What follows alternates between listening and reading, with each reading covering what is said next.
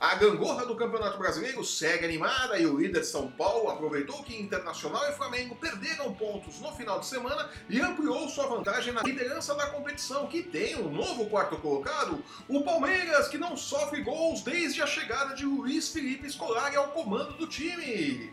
Pela Libertadores, o Santos ainda não sabe se começa o jogo de hoje contra o Independiente partindo de um empate em 0 a 0 ou de uma derrota por 3 a 0 por conta do caso Sanches. E pela seleção brasileira, Tite sofreu sua primeira baixa e promoveu uma importante mudança na lista de convocados. Eu sou Flávio Soares e estas são as minhas caneladas para o ganhador.com.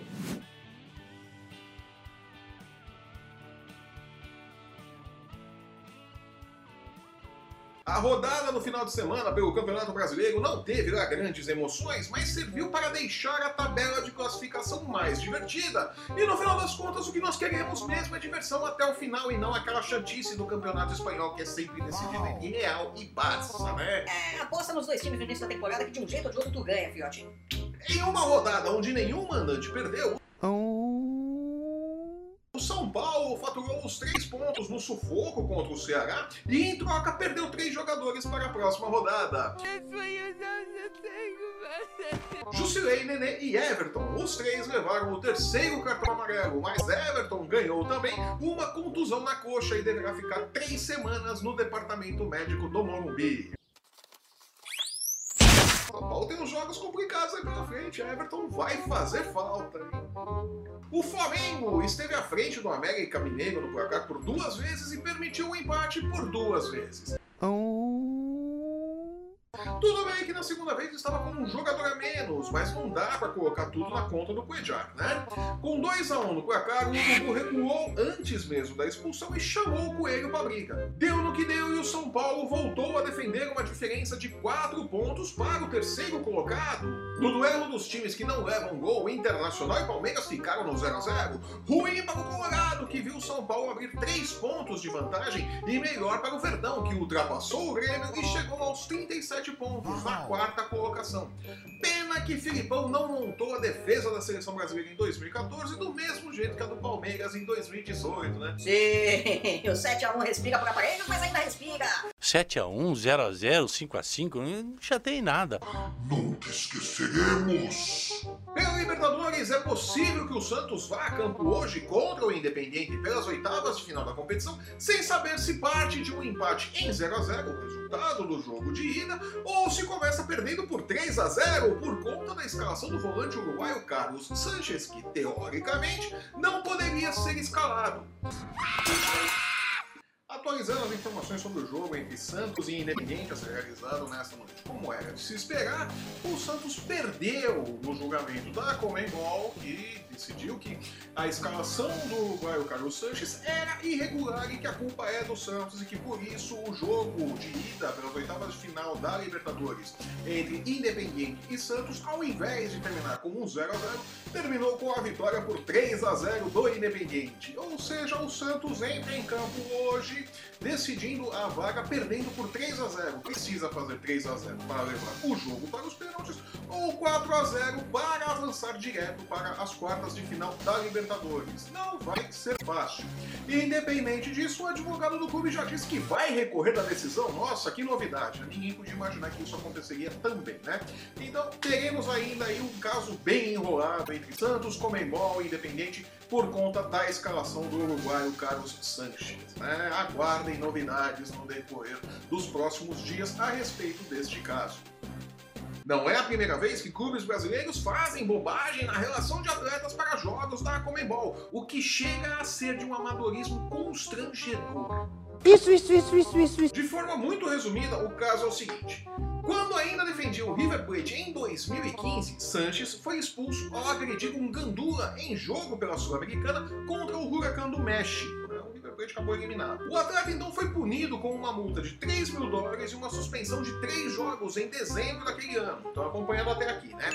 A suspensão, de acordo com o regulamento disciplinar da Comembol, deveria ser cumprida no torneio seguinte organizado pela entidade em que o atleta estivesse inscrito. No caso, a Libertadores de 2018, pelo Santos. Calma que fica mais bagunçado. Em 2016, no centenário da Comembol, teve bolo, é, a entidade anunciou a anistia para clubes e atletas com punições pendentes. A pena de Sanches, então, foi reduzida a um jogo, justamente Independiente e Santos. Muito claro, né? Não. Para a diretoria do Santos, o que vale é o sistema de registros da Comembol, o Comet, que costuma dar mais problema que a atualização do Windows Vista. Como o sistema acusava que não haviam suspensões pendentes para Carlos Sanches, a pena teria sido extinta em maio deste ano, o Peixe foi na fé e escalou o atleta. Como as entidades que gerenciam o futebol no mundo são bagunçadas, mas nem um pouco estúpidas, o artigo 11.8 do regulamento passa a responsabilidade do erro para os clubes ao dizer que, abre aspas, As suspensões automáticas são denominadas assim porque operam sem necessidade de que a unidade disciplinar informe ao clube ou ao jogador processado sobre as mesmas. O que em bom português quer dizer que existem dois tipos de problema e esse com certeza não é nosso. Você tá suspenso é problema seu, você tem que saber, não eu.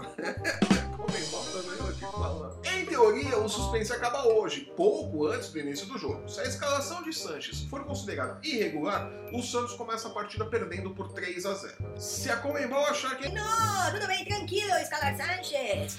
o jogo começa em 0 a 0. De todo modo, seja qual for a decisão da Comembol, a batalha de recursos começará em seguida e a coisa deve se arrastar mais que a punição de Paulo Guerreiro. Seleção brasileira! Com o atacante Pedro afastado dos gramados por cerca de 20 dias para tratar da contusão sofrida no final do primeiro tempo do jogo entre Cruzeiro e Fluminense pela 21ª rodada do Campeonato Brasileiro, Tite mexeu na convocação da seleção brasileira e chamou Richarlison do Everton para o ataque da equipe canarinho. Assim como Pedro, embora não jogue fixo enfiado entre os zagueiros, Richarlison é um jogador com mais características de centroavante. Um indício claro de que Tite percebeu que o papo de função tática, usado para explicar Gabriel Jesus titular e fora de posição, não cola mais como colava na Rússia, né? Se bem que na Rússia também não colava, não, né? A gente vivia reclamando isso daí, né? É, seu Adenor mandou mal, viu? E com uma rodada de meio de semana decisiva para os brasileiros na Libertadores, vou ficando por aqui. Eu sou Flávio Soares e essas foram as minhas caneladas para o Ganhador.com. Se você está assistindo esse programa pelo YouTube, aproveite assine nosso canal e veja nossos programas sobre NFL, UFC, basquete e curling.